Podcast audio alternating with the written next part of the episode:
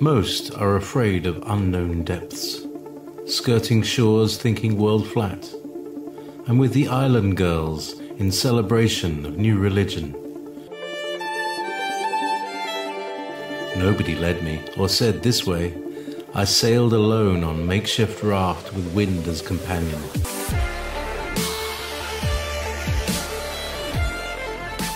Fate for deliverance, confidence enough to assess new disposition. Seekers of lost paradise may seem fools to those who never sought the other worlds.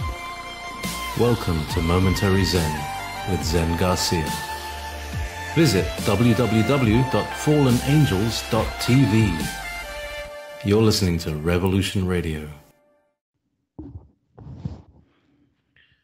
Attempting to speak truly if not truthfully, about lost things in lost places with lost words in a lost song, and somehow bring them to be found. Welcome, friends. I'm your host, Zen Garcia. This is Momentary Zen here on Revolution Radio at freedomslips.com.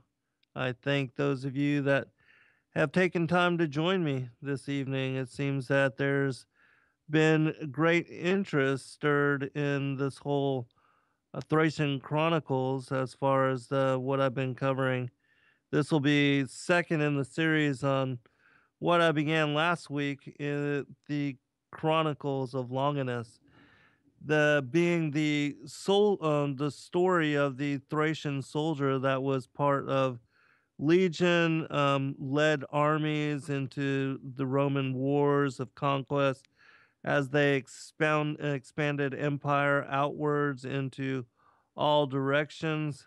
Um, and it's uh, an intriguing story because it seems to confirm much of what has been up until this time just mythology and i'll um and i, I apologize um the, i've I was a little bit late, and so I'm still in the process of opening a, up a couple things to to get the the show ready. Um, and so, for those that you know welcomed me and told me uh, hello in the chat room, I wasn't trying to ignore anybody, but I was in the process of opening up a number of things. And so, I appreciate all of you, and I consider it a great honor to have this platform as truth to share dialogue with you and fellowship with you in all the ways that we're able to do um, in talking about you know some of these really interesting stories as well as the current events of day and age and what's all going on in world. And so um, so tonight will be a follow-up on that and so just give me one minute here to open up a couple things and also because I only have um, three chapters that I'm going to be sharing this evening, and and I don't, I'm not going to release the entirety of the text. It is 20 plus chapters. Um, I only have 11 that have been translated, but I did want to give you, you know, just kind of let you know what I was involved in, the current projects that I was working on, um, the book that I'm currently working on. As I stated in the last show, this will be a portion of the three books that we're going to be releasing. Uh, thank you, Kathy, for letting people know. Um, it, it, will include the the three texts are the Book of Atam and Eua, and the Chronicles of Longinus and the Chronicles of Navi. And I told you a little bit about each in the last show that we did. Um, and I'll give you a, a, brief rundown, and then you know I'll have plenty of time to cover what I want to this evening. But um, the Book of Adam and Eve, from the Thracian Chronicles, in my opinion, is the oldest rendition of that particular story, which is found in several cultures. There's each one of them is different in in as far as the fullness of what they are able to share of the life of Adam and Eve. But basically, the story is uh, speaks about Adam and Eve being cast out of paradise, and then it describes their exile, their banishment here to the earth, and then their transformation into flesh. And it also details the difficulties that they had in um, making that transition and in being able to survive the whole situation of you know of having to learn to to walk to feed themselves to eat and to drink and also clothe themselves protect themselves from these different animals um, and also to deal with the fallen angels satan and the rebel angels because they had been cast out prior. And they were already here and ruling upon the earth and subjugating all the animals and the creatures, the pre Adamic beings that were then here. Um, and, anyways, very fascinating text. I did a eight part series, which you can find on my YouTube channel under Endeavor Freedom. Just search for the book of Atam, A T A M, and Eua, E U A um, and you'll be able to find that series. And as I said, it's truly fascinating. And I actually did cover that whole book in, in its fullness. And the reason being is because I felt like um, nobody was going to want to transcribe all of that information into a text to to you know to release it it's just entirely too much um, as i said it's over 80 plus chapters. And, anyways, we're currently working on the Chronicle of Longinus, 20 plus chapters, um, intriguing story. Uh, I did the first part and I did release it on YouTube, so you can find it there. If you go on my Facebook page, you'll find the link to this show and in the commentary, a link to the show that I did previous last week. And um, a lot of people were greatly touched by it. There's a lot of commentary already on it, and it's been uh, it's been pretty widely viewed already. I mean, not as much as a lot of my other videos, but it's certainly only been out for a short time. And so, anyway, uh, the Chronicles of Navi has to do with the story of Orpheus, who was the the high priest during the time of Sistox who was the Thracian king that was sitting on the throne um, during the time when all of this information came to light. And this is uh, post flood, after the, the flood of Noah's day. And so this culture goes back um, to that particular time where, you know, 5500 BC, uh, thereabouts, um, very, uh, it's, um, you know, very deep into the past. Uh, supposedly, the stories are very ancient and are dated to that time in their, you know, which the stories themselves are pre flood. But as far as Sistox and the Orpheus, this particular high priest, that, you know, they related a lot of this information and um, wrote it down and made it you know, publicized it and made it widely available to the citizenry. Um, this is from that particular era and that particular reign. But as I said, the stories go back, you know, even to the time of Adam and Eve. And so I want to begin the show with just reading really quickly from the Wikipedia, which talks about Longinus. And you actually find that he was a saint. And this, um, just to give you a little bit of the mythology, talking about Longinus and what has already been known. Because, as I said, this text has not been available to public or the world. And so we have not had it as confirming witness. Of it was only recent with the um, with the decryption of the Thracian script by Dr. Stephen Guide, and, and this happened, you know, not but a, even a few years prior, with the release of his four book set, The Thracian Script Decoded.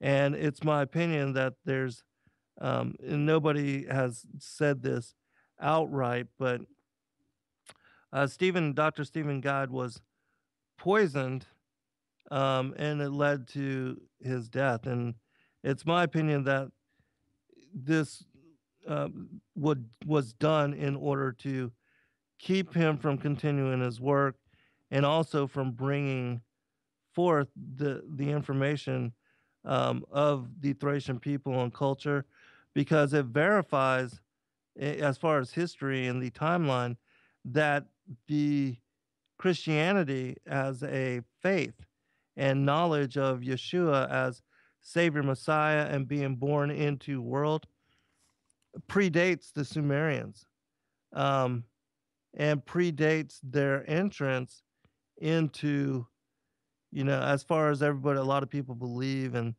and assert that the biblical narrative is based upon the Sumerian pagan fallen angel mythological text. And that's just absolutely not true. Uh, Jerber asks, uh, Zen, are you going to relate scripture relating to the occupation of Oregon today? Um, I don't know of what you're talking about, Jerber, so I'm not positive as to what hijacker was talking about or yeah no that's that's not the plan for the evening um I'm going to be covering, as I said, the Thracian Chronicles, and I'm actually going to go ahead and get into the text. Um, and I'm going to read from the, the Wikipedia on Longinus. It says this Longinus is a legendary figure of Christian history as the name given in medieval and some modern Christian traditions to the Roman soldier who pierced Jesus in his side with a lance the Holy Lance, which in the occult it's uh, referred to as the Spear of Destiny.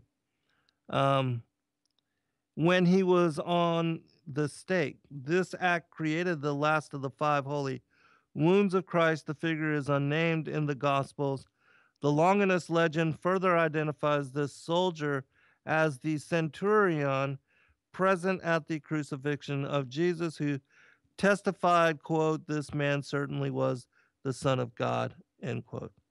Longinus's legend grew over the years to the point that he was said to have converted to Christianity after the crucifixion, and he is traditionally ven- venerated as a saint in the Roman Catholic Church, uh, Eastern Orthodox Church, and several other Christian communions. Origins of the legend. No name for this soldier is given in the Gospels. The name Longinus is found in the pseudepigraphal work, the Gospel of Nicodemus, that was appended to the apocryphal Acts of Pilate. Longinus did not start out as a saint. An early tradition found in the fourth century pseudepigraphal letter of Herod to Pilate claims that Longinus suffered for having pierced Jesus and that he was condemned to a cave where every night a lion came and mauled him until dawn, after which his body healed back to normal in a pattern that would repeat till the end of time. Later tradition turned him into a Christian convert, but as the Sabrine bearing Gould observed, whoever they are, the name of Longinus was not known to the Greeks previous to the patriarch Germanus in 715.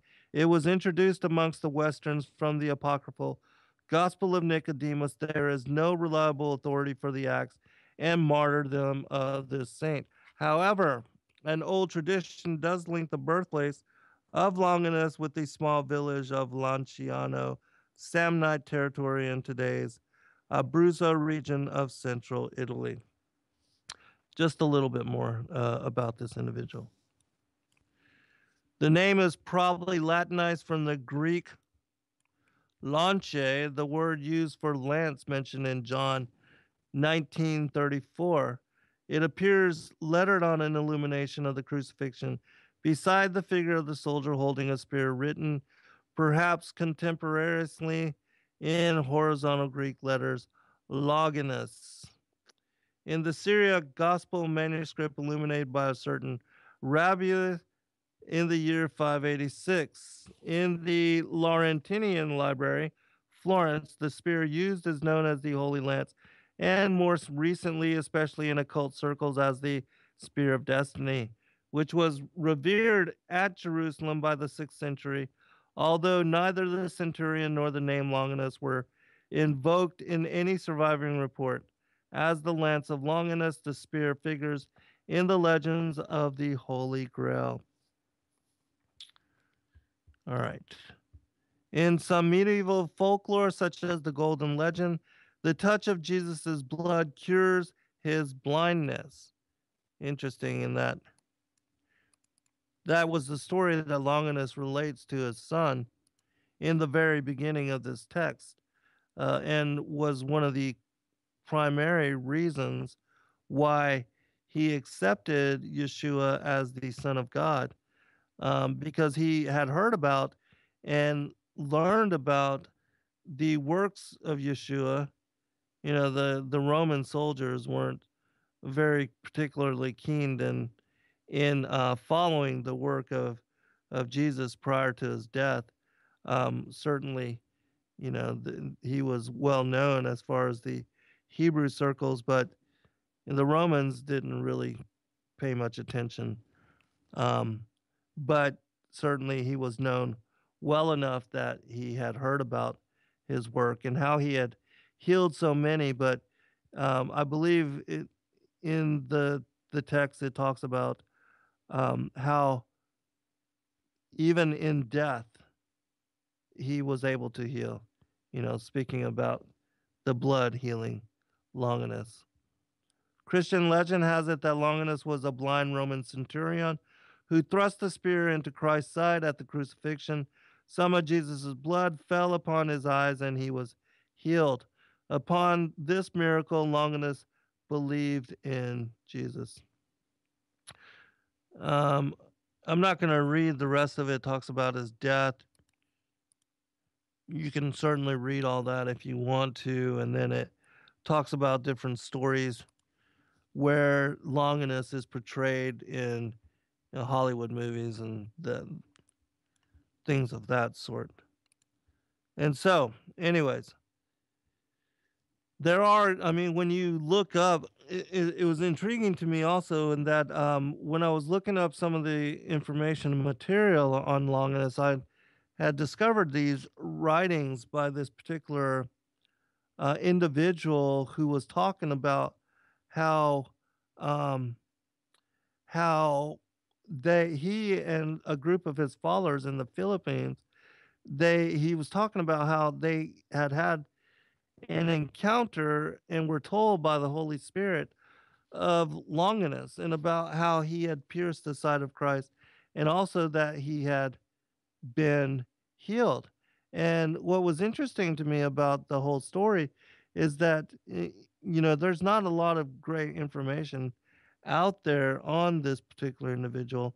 And um, why anybody would make a, a story like that, you know, it just wouldn't make sense. But it, it if the Holy Spirit truly did um, give them this particular information and this knowledge, eh, well, it was certainly spot on as far as the the relation of this story and um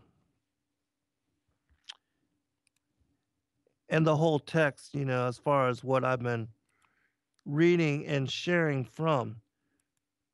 Now when we come back from the break i'm going to actually get into the text but i wanted to share one other story. Those of you that know and uh, follow even my other broadcasts, you know that I have been talking about the you know how paradise um, is related to the mythology of Hyperborea, And in that show, in those shows, I talked about how even the Thracian Chronicles, the story of Thrace and the lore which is surrounding uh, the Thracian people is that they were from um, from the what I consider to be the cradle of humanity, which was near the North Polar regions, and how there was a a book that was recently released, well, in the 1800s, which also detailed this particular story and the information surrounding it, and that it might possibly be the site of Atlantis as well. Um, and that it was not, you know, as everybody else believes, possibly that because so many others have, um, like the story of, I forget the uh, Churchward, I believe is his name. He wrote several collections on the story of Atlantis. But I just wanted to share really quick this information, this particular article that I published on my website, um, because it does relate, um, you know, relate to Thrace, the Thracians as people, the story of Atlantis, um, paradise possibly being at the North Pole, that being the cradle of humanity, all of that, and the lore, which is um, also cited uh, as Mer- the the whole story of Mercator as it relates to the Arthurian legends, um, of possible the Mount Sumuru, the magnetic mountain, of which all the compasses, um, you know, worldwide point towards, um, and also the the possible whirlpool and the description of the four rivers which split from paradise. Well, anyways, just to give you a little bit of information on this story, we'll go into the Thracian Chronicles uh, once we come back from first break. Um, and well, well, I'll just go into it before we run out of time. Because as I said, I don't have but three chapters to share with you this evening. All right, it says this in his story, or actually four, um, in his story of Atlantis, written on at around 360 BC, Plato mentioned a great island or continent across the Atlantic, one larger than Libya and Asia combined. This continent was so enormous, he said, it encompassed, wrapped around that veritable ocean. Is it possible that Plato was talking about the American continent at that and not that of Atlantis, as many automatically assume when they read the story for the first time. Uh, let's not ignore that many scholars and researchers also show that proper translation of Plato's text places Atlantis in the Mediterranean and not in the Atlantic or some other exotic location. As I said, Churchward spoke about the land of Mu, which he says is um, you know, not exactly the that Atlantis and Mu were two different, um, basically two island archipelagos of the same culture and civilization and the same ancient peoples. I mean, and there's also reference that there might have been others, but the, those were the two largest and most well known. But again, nobody really knows. Some say one was in Pacific, some say one was in the Atlantic, you know, and possibly where B- B- Bimini and the Bahamas and that whole area is. And so there's still, you know, great speculation around it. Um, and the the story of Atlantis, there's so many books written about it, but again, there's not a lot of facts and a lot of details on it. But as I was saying, it's my opinion that Hyperborea, uh, the stories of Hyperborea, and the peoples which are were living there, it relates to another a biblical story called the history of the Rechabites, which is interesting in that the Rechabites, because they were such a holy people, they were, according to the legend, they were taking uh, and allowed to enter into this land, which is sort of interdimensionally protected from all the other peoples and the reaches of people from around the world. And I, am actually planning on sharing that story when I do the next um, the next segment of paradise, the three heavens, and the throne of God. But you know, as I said, nobody really knows the full legends, but it, it's my opinion that some of these stories seem to add up and allude to uh, this region as, as far as the polar north. All right, I'm going to continue and then we'll pick up with the story of Longinus when we return. Roughly 20 years ago, in 1996, Mark McMenamin, a professor of geology at Mount Holyoke College in the United States, discovered and interpreted a series of enigmatic markings on the reverse side of a Carthaginian gold coin, minted circa 350 BC as an ancient map of the world. In the center of this world map, there is a clear depiction of the Mediterranean basin. An image to the right of it is inter- interpreted to represent Asia, while the image to the left is interpreted to represent the American continent. Professor McMenamin also found that all known specimens of this type of coin form the same type of world map. This was an interesting discovery, no doubt. However, what is most interesting about this find is that this particular Carthaginian coin was minted within the same decade when Plato unveiled the story of Atlantis and revealed that there was a large continent across from the pillars of Heracles. Uh, and it shows this particular map. If, if you, well, we'll be right back. I apologize. The um, somehow the mic went into mute again. But anyways, uh, I'm gonna tell you really quick the story. I apologize, Cortec and everyone. Uh, for some reason, I released it and then and it went back into mute. But anyways, um, I'm just gonna, for those that are not, have not heard about this particular text, did not hear the last show, let me catch you up on the story just a little bit, and then I'll go into it. Um, and I'm gonna actually backtrack just a tiny bit because of, um, you know, because of I only have four chapters to bring forth this evening. Yes. Um, let me type in the chat room. And then we'll continue. All right, so you'll be able to see.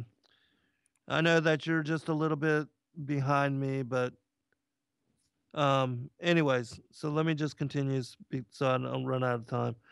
But so the story is that Longinus was talking about how he had um how he was he had been invited to go out with the apostles. He, in working and and you know just hanging out with them, he met Lazarus, and in meeting Lazarus, Lazarus told him the story of basically how he was told and hoping that his sister and Yeshua were um, going to marry.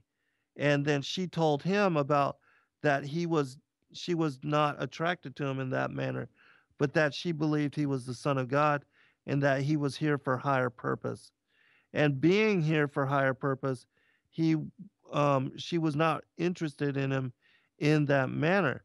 And so Lazarus, and I'll make this quick, Lazarus basically told her to not tell anybody that she believed he was the Son of God and that he was never witness to any of his miracles, but um, Mary, having been witness to all of these miracles, and he, she, you know, absolutely believed him to be the Son of God and not just another one of the prophets who were able to, because of God, to do really incredible things, but that he had the authority uh, of being God incarnate. And so, anyways, Um, I'm going to reread chapter 8 because it's the I'm going to begin with the the details of his dream. Because not wanting to believe that Yeshua was um, you know divine in that manner Lazarus relates to Longinus that he has this dream. And and it was shortly after that that he fell ill and actually died which this story again aligns up with the scriptures. And uh, will and and so it will help you to understand um, where I began this particular account. All right, and I apologize again for I must have double clicked it or something. All right, continuing. Chapter 8. I wasn't just sick, but very sick. I to, I had to lay in the bed and couldn't lift up my head. So bad it was. Oh, also, in really quick commentary, um, you have to remember that the people that are translating this text, I have not fixed their translations, and English is not his predominant or his first language. So some of it may read a little bit weird, which is, you know, my whole purpose for being involved in the project is to fix um, those particular syntax and contextual errors and to make it more appealing to an English speaking, um, you know, as far as an English speaking reader. All right. Maria and Marta called for a doctor who gave me to drink some herb, but it didn't help. Then they called for Isis, which is the Thracian name for Jesus, for he for sure could cure me, but he and his disciples were far away. So I didn't live enough to see him. I couldn't bear it anymore to see myself from the sides, how I lay down on the bed and groaned. I felt really bad, and when I was carrying away, uh, I saw myself how I left and entered again the room, and in the same time, I saw myself from the sides how I lay on the bed having glassy eyes.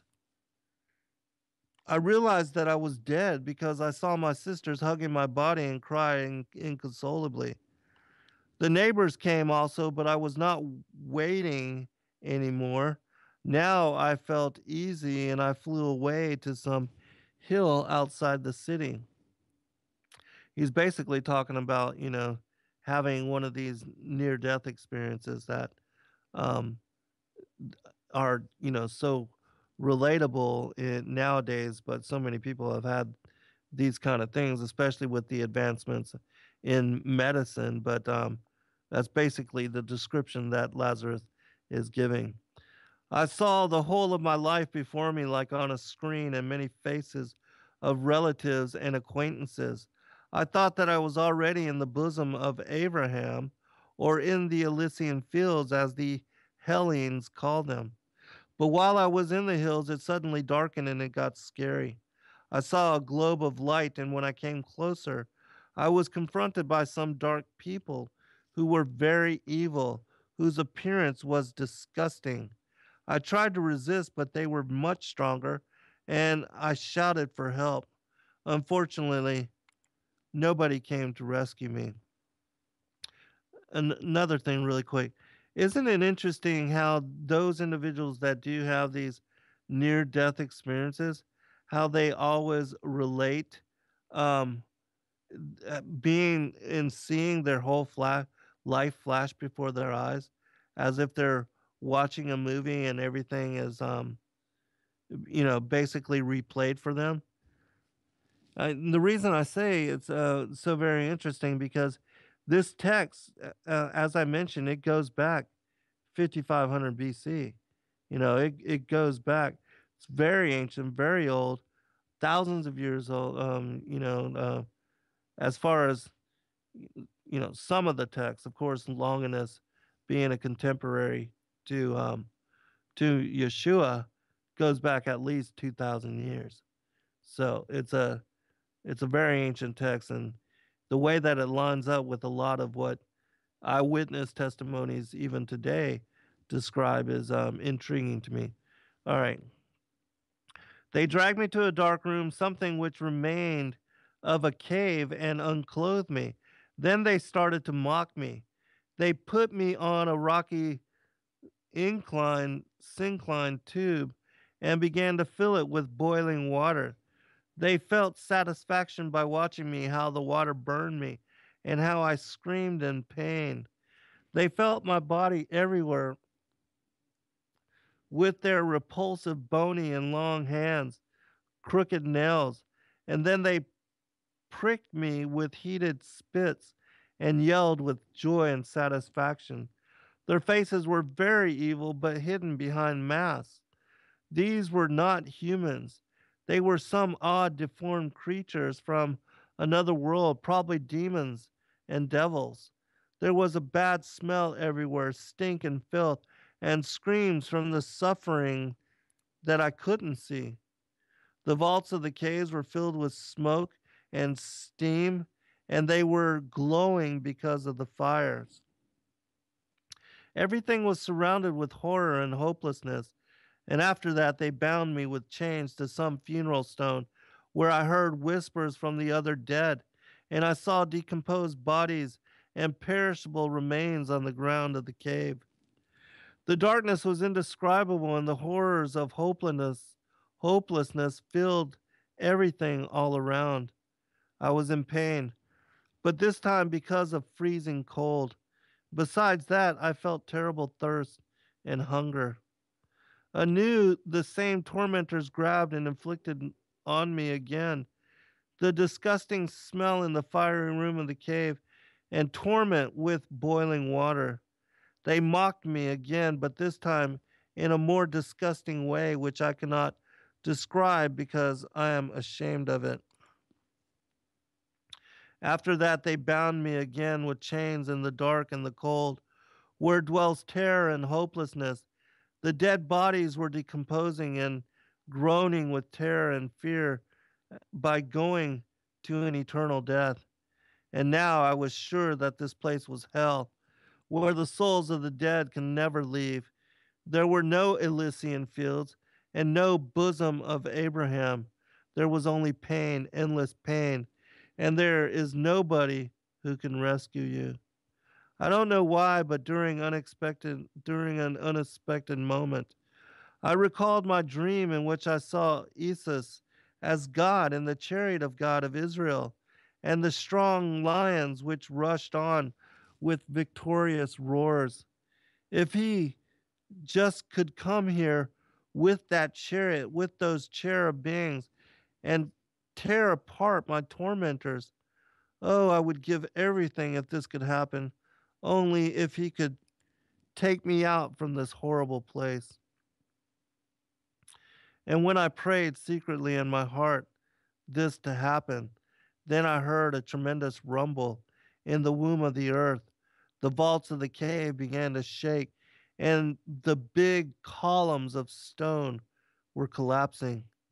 I saw that the rocks of the vaults were supported by huge human like colossuses of stone, which began to move, and they groaned with fear and pain, as if something was scaring and tormenting them. Groaning, the colossuses asked themselves, What is this? Who is disturbing our kingdom? Suddenly, I heard quite a powerful voice, as if it came from many tubes or horns, is what um, the translation should be, which uttered only one word, a word which was tearing down the walls of this underground kingdom. The name was Isis, and it went over and over. Then it strengthened, and the vibration of the echo ring so tangible in all the underground vaults that it was awakening the hope in the depth of the human soul.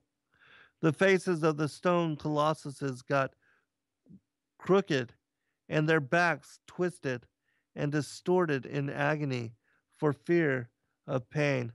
I want to make a really quick comment here. In the Gospel of Nicodemus, the when I was reading from the wiki about Longinus, it talked about how um, was mentioned in a text called the Gospel of Nicodemus or the Acts of Pilate. And in this particular book, um, it gives a description, part two of the Gospel of Nicodemus is called the Descent into Hell. And it's in this particular book, The Descent into Hell, that a description of Yeshua going down into the depths of Sheol and freeing the patriarchs, Adam, all the way to the thief on the cross. They are, you know, it's repeated in that particular story. And it gives the description of how Sheol, um, you know, and all the, the devils of Sheol and Tartarus, how they were all quaking with fear because, you know, nobody, of course, nobody had ever done this before. And nobody was able to just bust open their gates of brass and iron and their um, their strong bonds over the people of Sheol. All right, continuing. Their armpits dumped down, dumped down in pieces, and the stone columns were falling down one after one. The hell was shaking and demolishing, and I saw how a bright image made entrance fiery and glorious, glowing like the sun at its peak, a huge colossus of light and power, an image of goodness, warmth, and salvation. The shadows took to flight, shouting, God the Son, God the Son is coming. The chains dropped down instantly. I saw his eyes and I heard the world's most precious voice which sounded like angelic music. He said, Lazarus, come forth. And after he reached his hand towards me, he caught me with his steady right hand, and in the blink of an eye, he pulled me out of the world to the world of light, pulled me out of Sheol to the world of light. I took a deep breath. I was alive. I was again in the world of the living. Chapter 9. They were hugging and kissing me, and I was hugging and kissing them back. Marta, Maria, Isis, Peter, Johann, and all the disciples. They couldn't get enough of being joyful, and they bowed down before Isis like bowing to Adonai, Lord God. They told me that told me that I was buried in the graves 3 days.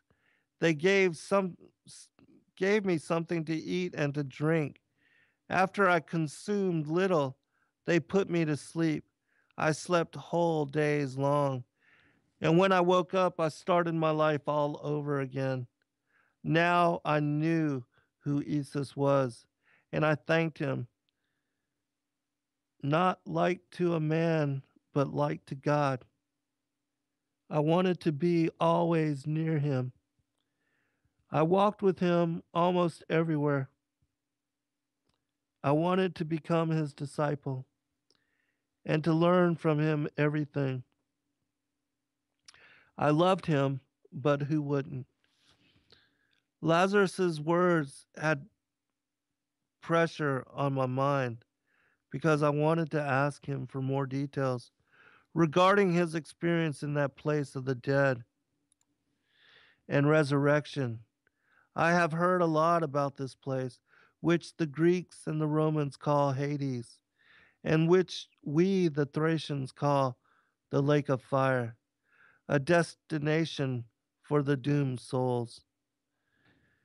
But something inside me said not to interrupt him, and therefore I continued to swallow every word he said. I didn't want to stop what he wanted to share. And he was so eager over his blazing memories, it would even be difficult to interrupt him, no matter how I tried. And so he continued with his honored and inspired speech. Many joined our group after they had seen some great miracles which Isis done in their life just like happened to me. I will not forget when once the elders of a village brought to Isis a woman who committed adultery. I speak of Maria from Migdona, a very beautiful woman. A few men could resist her if she desired someone. I'm not surprised that she was with many men because the men were so tempted. And when I saw her, me myself, I had to look down so I wouldn't be tempted by her bared body, which I could see through her torn clothes when they brought and dragged her on the ground. They struck her face with the palms, with their palms, kicked her, pointed at her with finger, and cursed her in the name of God, saying that she deserved to die. Then they brought her to Isis and his disciples, tossing her at his feet. People shouted and insisted that Isis should judge her to death according to the law of Moses. She was confused and in tears and horrified because she was expecting to be stoned to death by the crowd. Isis turned his back, took some steps, and sat down. His disciples also sat down around him. The crowd stared at Isis and waited for his verdict. Then Isis looked down on the softening, mellow ground and started to write down something on a little piece of clay. I was near him, and so I focused on what he was writing, but this was not in our language. I saw something which confused me because from the signs which Isis wrote came out a small spurt of smoke, which made a rush in different directions. And when the little fumes arose, they formed immaterial figures of men who took. We'll be right back. All right, welcome back, everybody. And um, I made sure this time to take off the the the mute and not double click it. But anyways, um, I wanted to just quickly remind everybody that Revolution Radio could use those of you that can afford to and that are willing to please do support us in our cause and our endeavor to bring forth all the incredible information that we do as far as the many various hosts that come to you live 24 7 um, well not all hours. There are a few gaps, but mostly seven days a week, you know, 24 hours a day on uh, both Studios A and Studio B, and that we really do appreciate the fellowship and the dialogue that you share with all of us um, in helping us to, you know, to gain and reach an audience and to um, to share in the ways that we can all of the information that we feel is important and that you should know about and that um, you know that is not uh, shared and not covered in various forums. And so those of you that can please do go to freedomslips.com click on the donate button and share what you may all right um, i've got a couple more things that i want to cover and then one story that I will share, but I want to make sure I get through the text first. And so, continuing with the story of Mary Magdalene. They formed immaterial figures of men who took a stand around Isis and the disciples. I nudged Peter and asked him if he was seeing the same thing as I was. He looked at me with wondering eyes and said that there was nothing to see. Then I understood that nobody saw the things which I noticed. For the first time, I realized that after I came back to life, I could see and hear things, some things that I was not able to before. This was very odd feeling, but without a doubt, some big and important change had happened to me. I looked again at the immaterial spirit men who stood before Isis. The oldest one whispered to him and said, Yes, she is enlisted in the covenant, and your temple is her fortress. Esau nodded and looked down. He wrote something additional. The others also nodded. They moved away and took a stand one by one behind everybody who was against the woman. With their immaterial hands, they grabbed the shoulders and the hands of the accusers and prevented them from moving. Then Isis kept an eye on the elders and said to them, He who is without sin may cast the first stone at this woman.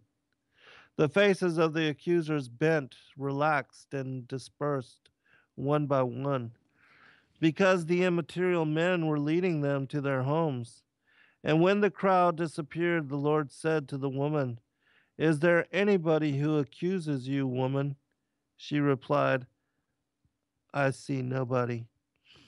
And Isis said to her again, Neither do I accuse you either, because of the covenant, but do not sin anymore. And after what has been what has been said, he showed her the little piece of the clay on which he wrote with his hands. And when she saw the clay, she started to cry and fell on her knees before his feet with raised hands, like kneeling before some angel or God. And she bowed and bowed and said to him something in a language which I did not know. This was Maria from Migdona, from the land of Thrace, and from this day she followed the Lord everywhere he went. And she was telling everybody joyfully, The Son giving God has found me, and only He is my beloved.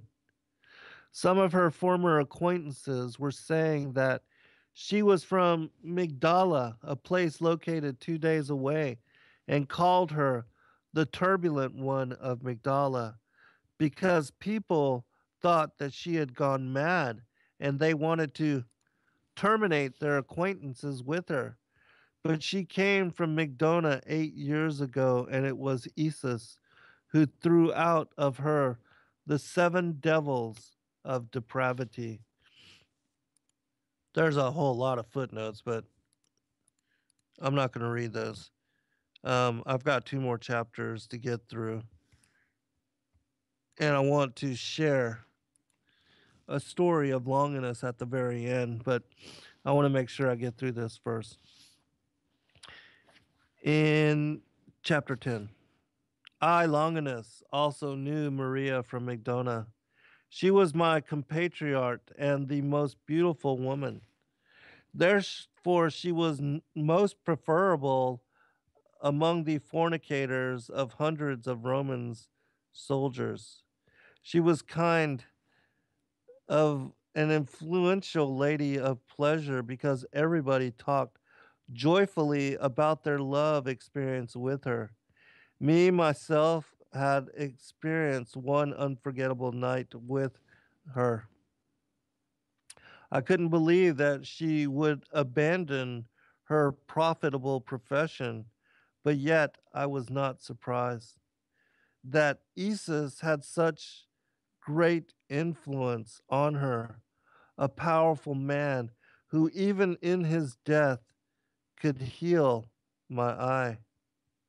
I was quiet and wondered and wondered and was amazed over the incredible long, short story coming out from the beneficial mouth of Lazarus. And when we returned home, Isis looked in my eyes and said to said to me, Remember what you have seen, but do not tell anybody about it, not before the Son of God has been glorified. But I did not intend to tell anybody because I didn't want to be considered crazy or damaged by my stay in the grave. You know, in those times there were many people who were possessed in Galilee.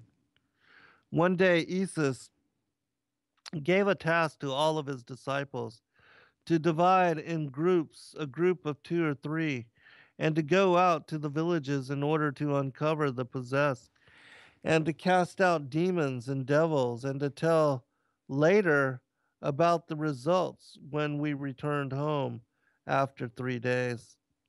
I was in the same group as brother in faith Peter and brother in faith Bartholomew when we walked towards the Galilean lake, the Sea of Galilee. We already saw on our way a man at the big rock cliffs who was completely naked. When he saw us, he started to run towards us, and when he came close, he began to scream maliciously. He spat on us and staggered intimidatingly his head and bent himself on the chest and beat himself on the chest with his fist. He was dirty and smelled badly from a long ways off. His hair was dense and sticky, falling down over his ugly and bearded face. His nails were long and crushed, and his teeth were bent and, and yellow, though he was very big and strong and with fearful looks. Brother Peter, self controlling himself, stood upright before him, tall as he was. He raised his hands and said confidently with loud and a firm voice, In the name of Adonai and his Messiah, I command you, unclean and evil spirit, to leave this man. The man began laughing. He lisped something and spat on Peter. It was disgusting. And then the three of us raised our hands at him and repeated the commandment with loud voice so the evil spirit might leave this man. The man just got mad and attacked us with his fist. He shouted, We shouted, Leave him, leave him. But the possessed man beat us on the head and kicked us wherever possible. We tried to hold him and wanted to put his hands behind his back, but he was very robust and much stronger than the three of us put together. We were ashamed because we had to run back to where we had come from while the man screamed behind us using abusive words and intimidating us with his fists. He started to run after us, but it was difficult for him to run barefoot on the rocky ground, and so he gave up. We returned home the same day in order to clean up and to recover from this defeat. The next day, Peter and Bartholomew left in the morning in order to continue to chase evil spirits and to heal other possessed people. We will just try to do it with others who are not that strong, and then we may be able to hold them and to defeat them.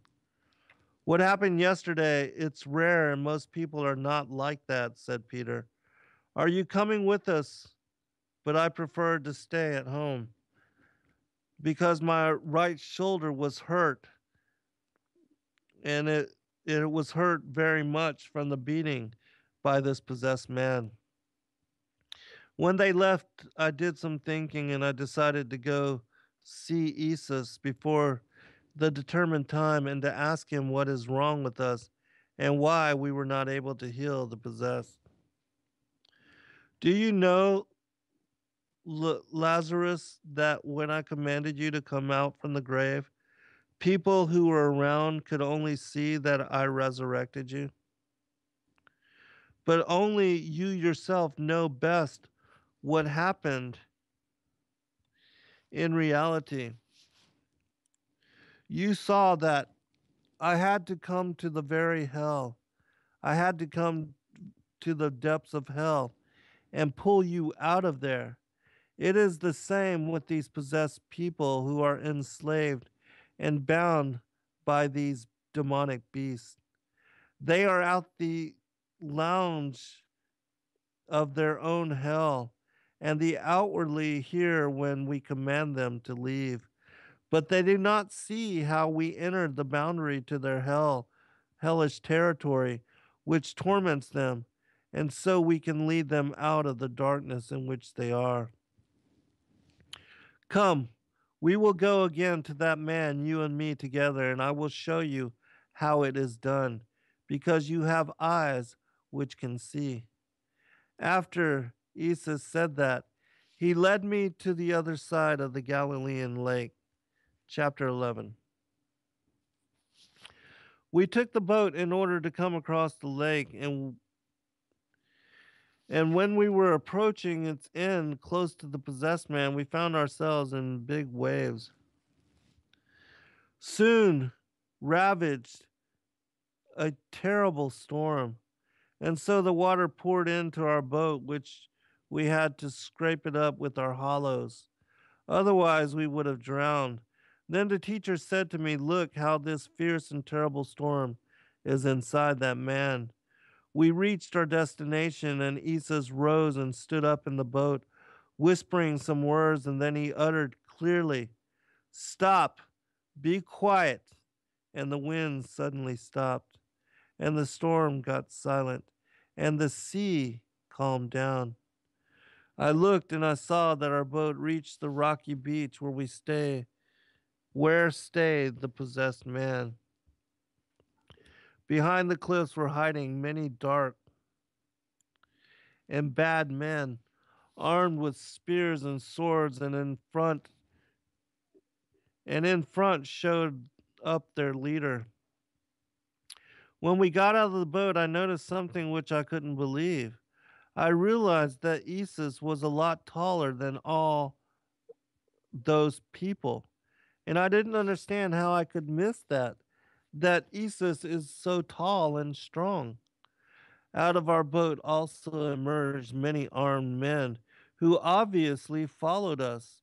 But previously, I believed that I and Isis were the only ones who were in the boat.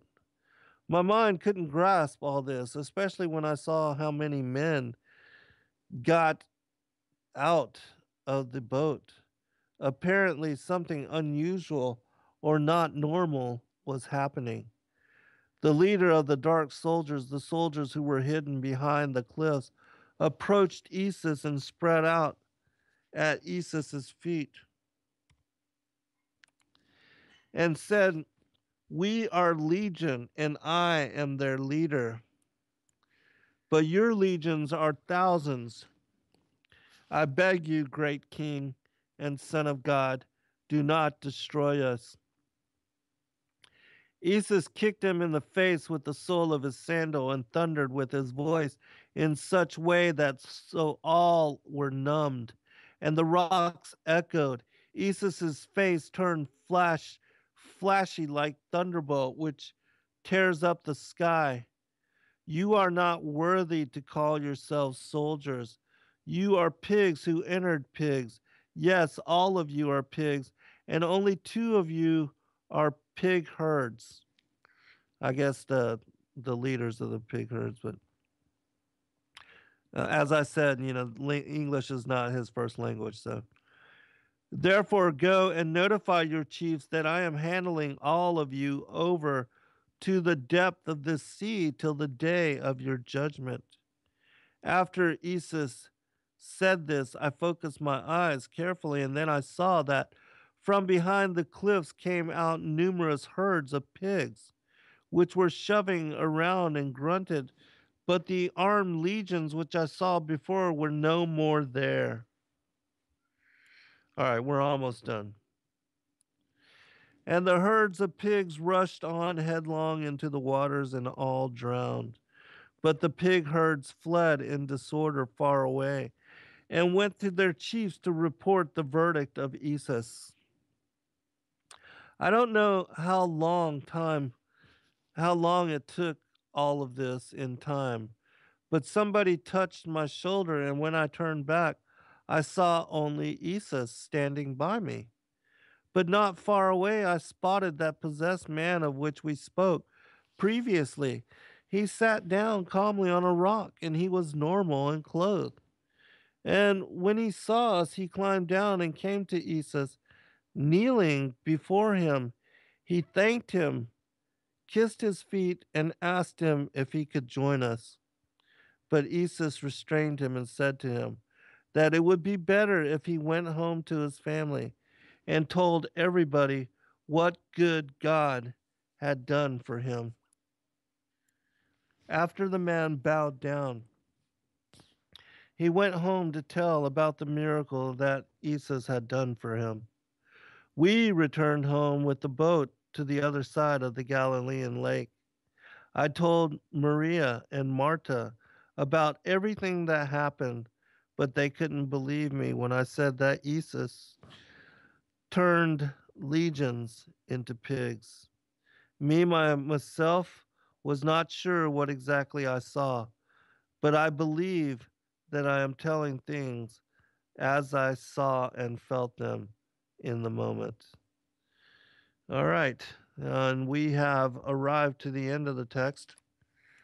As I said, um, I only have. Let me check the chat room while I'm making this comment. Um, I only have these 11 chapters of this particular text. I will at some other point, you know, when I receive all of them, I'll do a part three, but um, I'm going to try to save some of the chapters.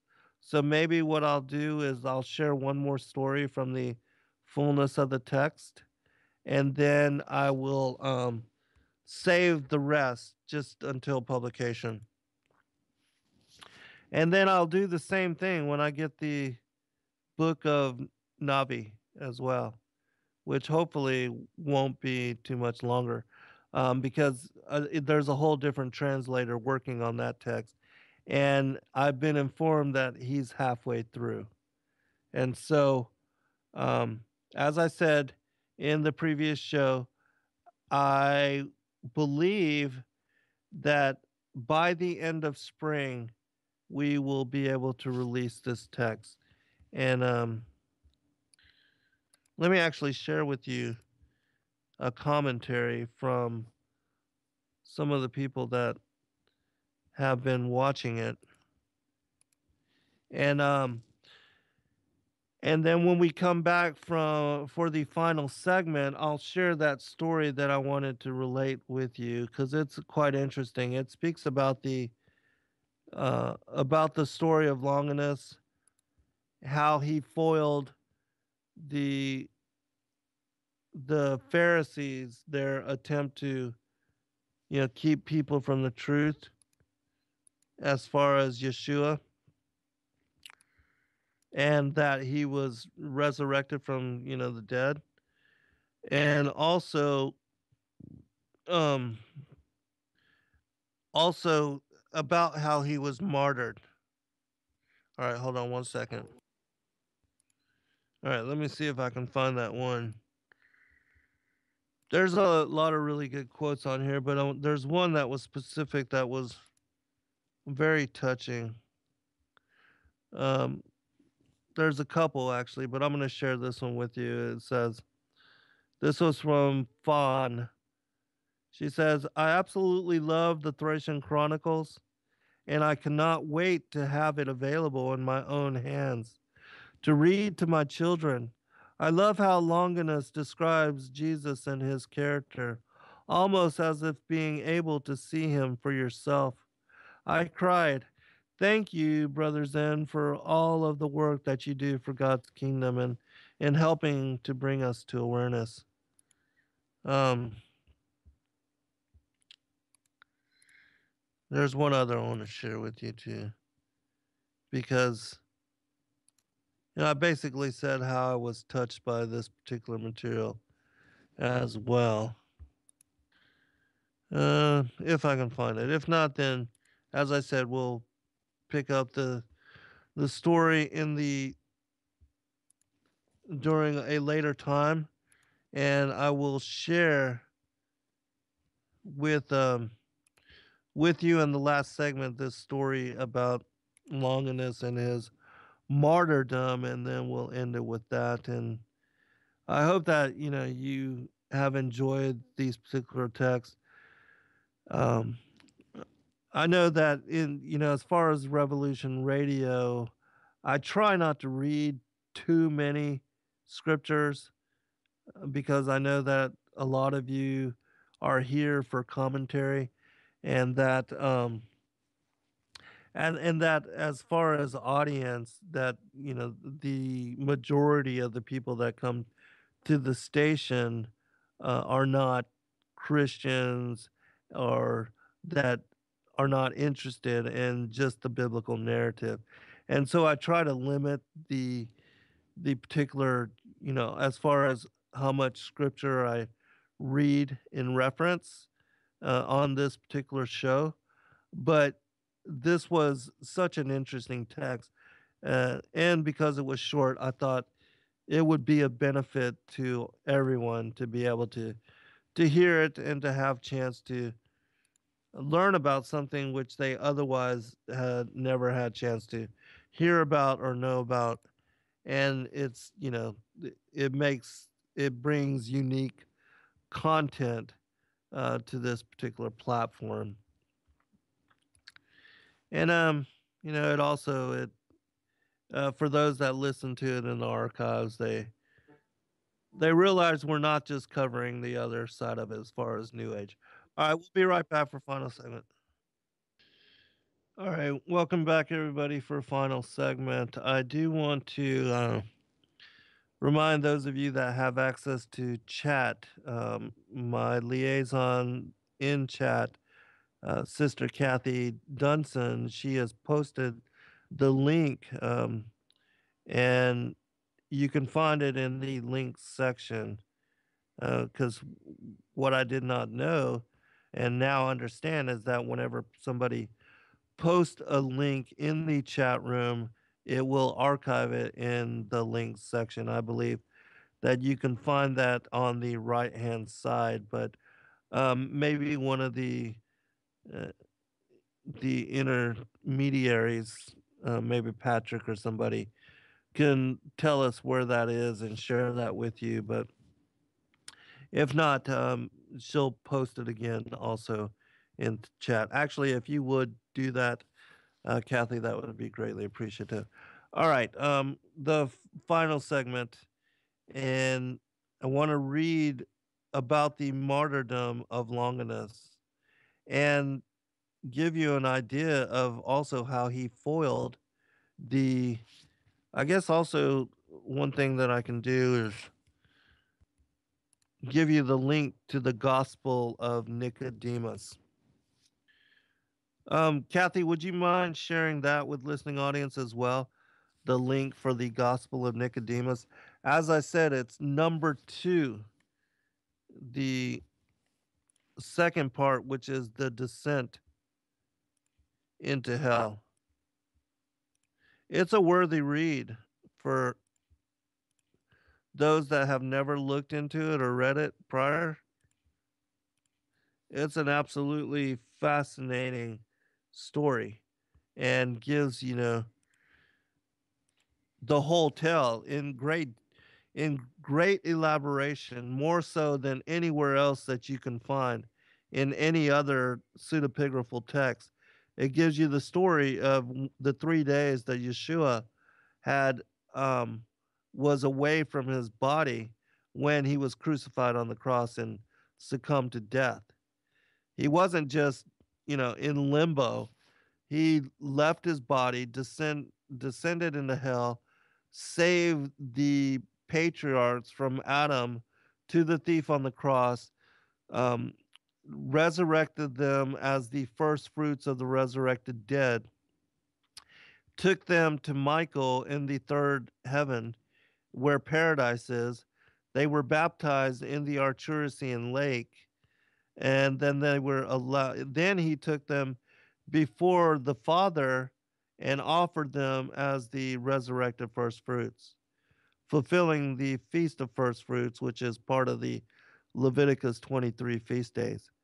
And then he uh, gave them over to the city of New Jerusalem and allowed them to enter into the uh, the paradise of God. And then he came here to the earth on the 17th of Nisan and performed the public wave offering which is done by the high priest. Uh, again, fulfilling the day of first fruits, the feast of first fruits.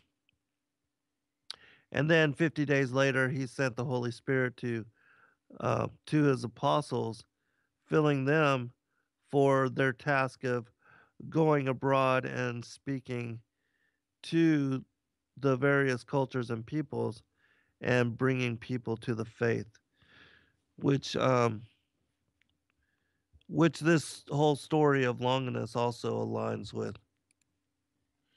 All right, let me go ahead and read it because it's an interesting tale. All right.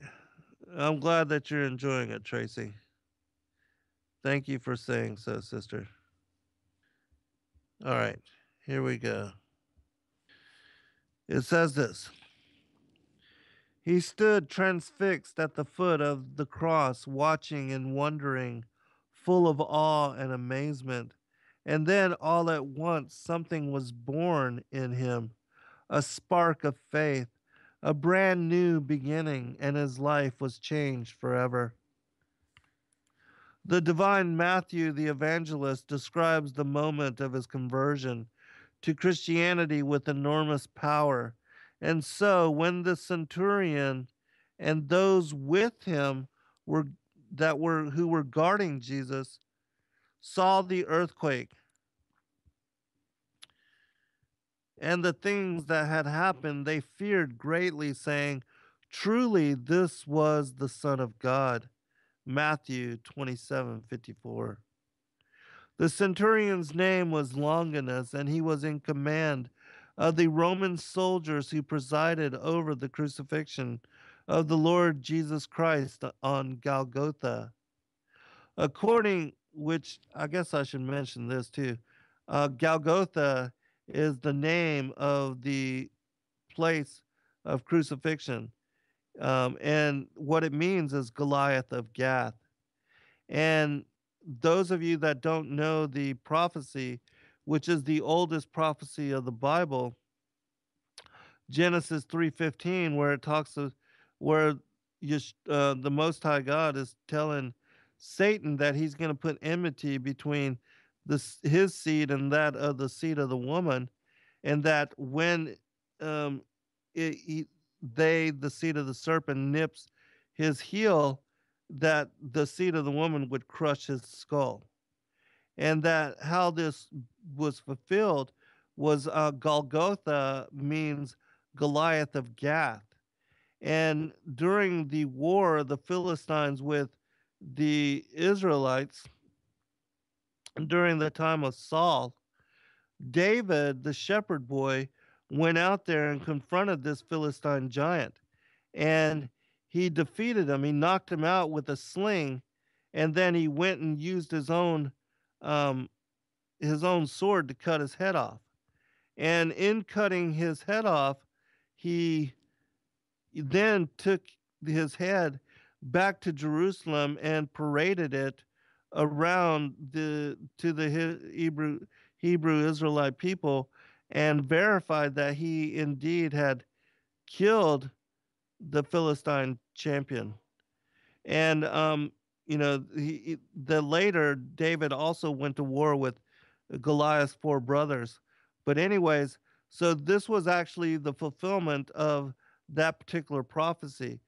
Christ, Yeshua, being the Son of God and also the seed of the woman, had fulfilled the um this prophecy when he was crucified because Goliath's skull was crushing, I mean, was nipping at his heel at the same time that he was crushing the skull of the seed of the serpent. All right, continuing. According to some church traditions, Longinus was also the centurion who pierced Christ's side with a spear in order to confirm his death, after which the wound discharged a rush of blood and water that healed an eye. It says an eye infection. How funny. Uh, but no, he was blind in that eye. That is funny that healed an eye infection which had been troubling Longinus greatly. so funny. Anyways, soon after the events at Golgotha, St. Longinus would play a major role in helping to establish the veracity of Christ's resurrection. After the Jewish elders who had ordered the death of the Holy Redeemer bribed several soldiers to spread the false report that the Savior's disciples had stolen his body under the cover of darkness and made off with it, St. Longinus ruined their devious plan. However, refusing to be bribed, he also insisted on telling the world that the true story of how Christ's body had risen into the glory of the resurrection. After learning that the Roman soldiers wanted no part of their conspiracy or their money, the Jews decided to rely on their usual ploy. They would simply murder this truth telling centurion in cold blood. But the soldier was a man of courage and integrity.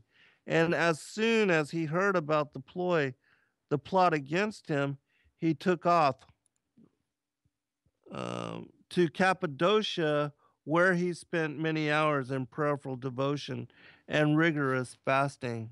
Responding to the former centurion's compelling piety, many pagans in the region were also converted to the gospel and underwent baptism as a result. Saint Longinus lived and moved among them freely for a time, then eventually returned home to live on his father's estate. But the pernicious Jews were not finished with him, and their lies soon provoked Pontius Pilate, the Roman governor of Judea under the emperor Tiberius Caesar, to issue a draconian order to his troops find this renegade centurion and behead him immediately. Once again, however, the resourceful Long- St. Longinus anticipated a plan against his life. Hurrying out to the roadway, he greeted his adversaries as friends without letting them know who he was. He invited them back to his own residence. He fed them lavishly, and when they fell asleep, he prepared himself for execution by praying throughout the night, and then clothing himself in spotlessly white burial garb. As dawn approached, he drew his loyal companions to his side and instructed them to bury him at the top of a nearby hill. The stage was now set. Moving swiftly, the martyr approached the awakening soldiers and revealed his true identity. I am Longinus, the man you seek. Amazed and mortified by their host's honesty, the Romans were knocked completely off balance. How could they behead a man of such noble character? But even as they protect as they protested against the execution, the great hearted soldier insisted that they should carry out their orders to end his life. In the end, St. Longinus and the two fellow soldiers who had stood with him at the foot of the cross were taken to Jerusalem and beheaded, and the centurion's destiny as a martyr for Jesus Christ was fulfilled.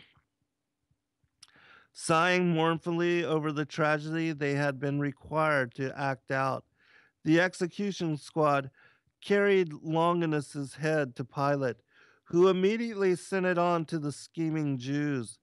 They threw it on a dung heap outside Jerusalem.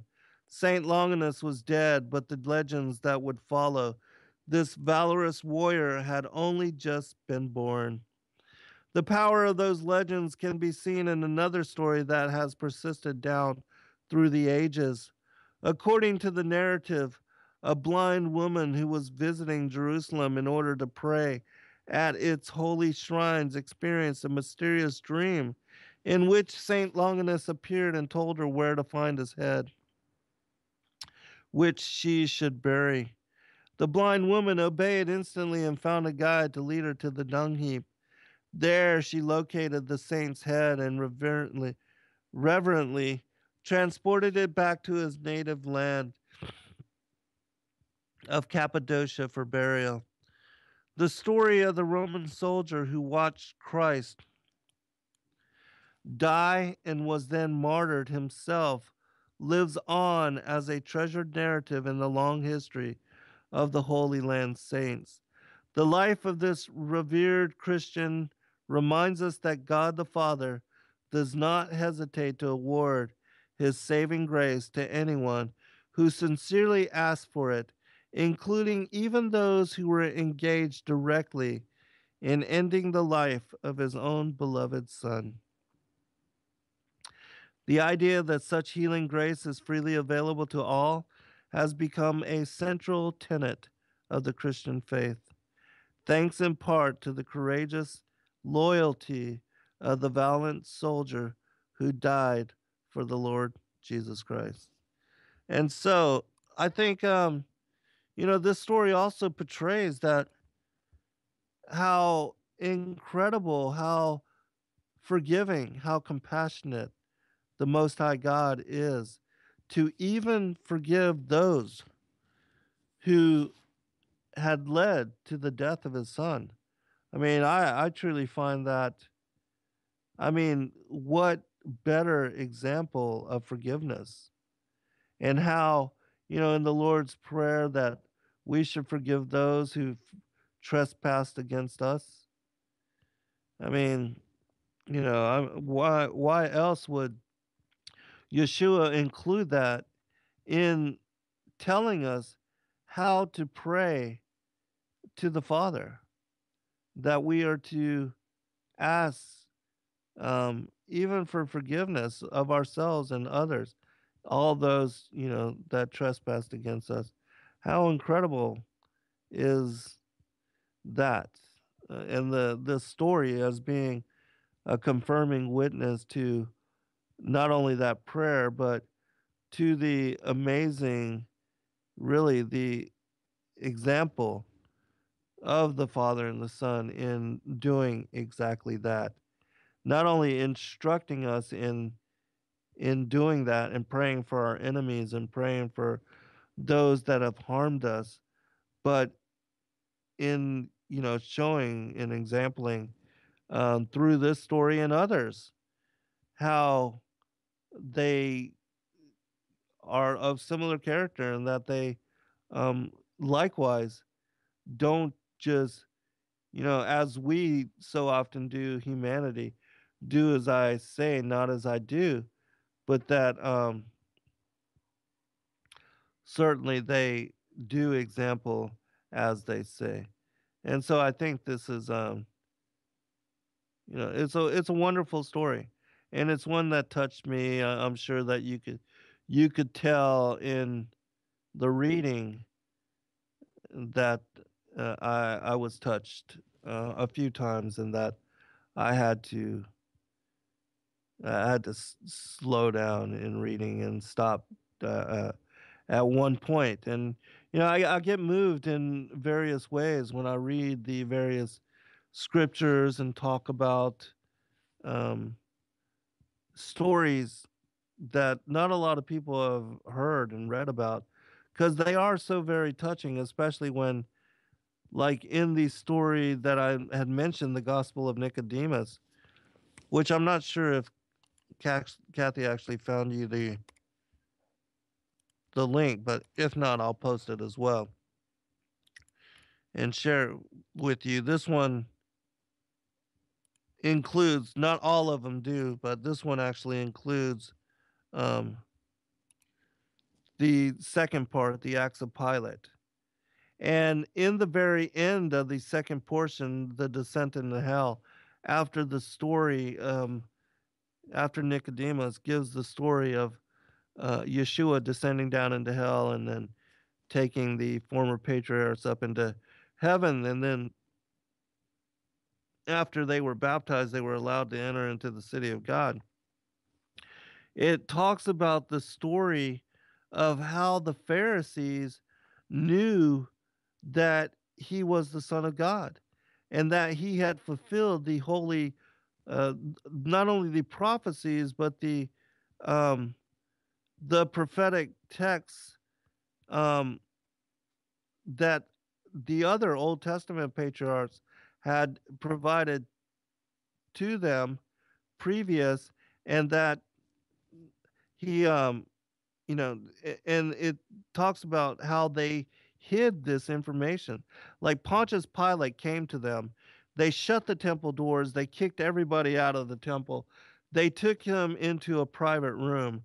And then they broke out the holy books and they read to him um, several things that, you, you know, were prophecies and things that were requirements to confirm that Yeshua was the Son of God. And he fulfilled these things. And there's another prophecy, which is one of the oldest. It's also it's found in the um, the Thracian text of the book of Atam and Eua. And it has to be one of the oldest prophecies, even before um, that, uh, you know, the prophecy in Genesis chapter 3, verse 15. Even though that's an old prophecy, we know that, you know, that, and I'm sure it goes back even further than being given to Moses. But this too is a very old prophecy, and it was given to Adam and Eve when they were banished out of paradise. Um, and and they were told that and this is found in that particular book which again confirms that Yeshua would incarnate into the flesh that he would be born of the seed of the woman being born of a virgin uh, through immaculate conception uh, that he would be crucified, he would die on the cross, and that he would resurrect. All this is included in that text. But specific was a story of how 5,500 years after the banishment, after their being cast out of paradise, that he would indeed come into the flesh and that he would be born of a woman named Mary. And that he would be born in Bethlehem uh, this particular, you know, being born in Bethlehem, that's part of the Old Testament prophecies. I believe it was, um, if I'm correct, Malachi that said this. Malachi or Hosea, uh, one of the minor prophets. But any, anyways, um, and so all of that is included in that text as well, which is one of the reasons why I have put several of my other books on hold in order to focus on publication of this particular text. Um, because I think it will confirm, and it's important in that it confirms that, you know, the that the Bible is not based upon the pagan fallen angel mythology mythological Sumerian texts. Because everybody believes that the Sumerians are the oldest culture and civilization when they're not. Uh, they're the old one of the oldest post flood, but the Thracians precede them. You know, they precede them by 1500 to 2000 years. And it wasn't until recently, with Dr. Stephen Guide's work, the Thracian script decoded, that um, that we learned as a world that the Thracians had a written language, and that having a written language, um, that the then the Thracian chronicles were made available to us previous to that, nobody was able to understand them nor read them. And so the stories just sat in silence. Um, and it reminds me of another story before we get to break. In, I believe it's the book of Jubilees in chapter 15, Solomon was taught by the Holy Spirit. Also, um, Abraham, both of them, this occurred twice. Uh, the the one in the book of Jubilees is in reference to Abraham, but they were taught how to read the ancient languages of their forefathers by the Holy Spirit. And you know the the Hebrew language goes back to the time of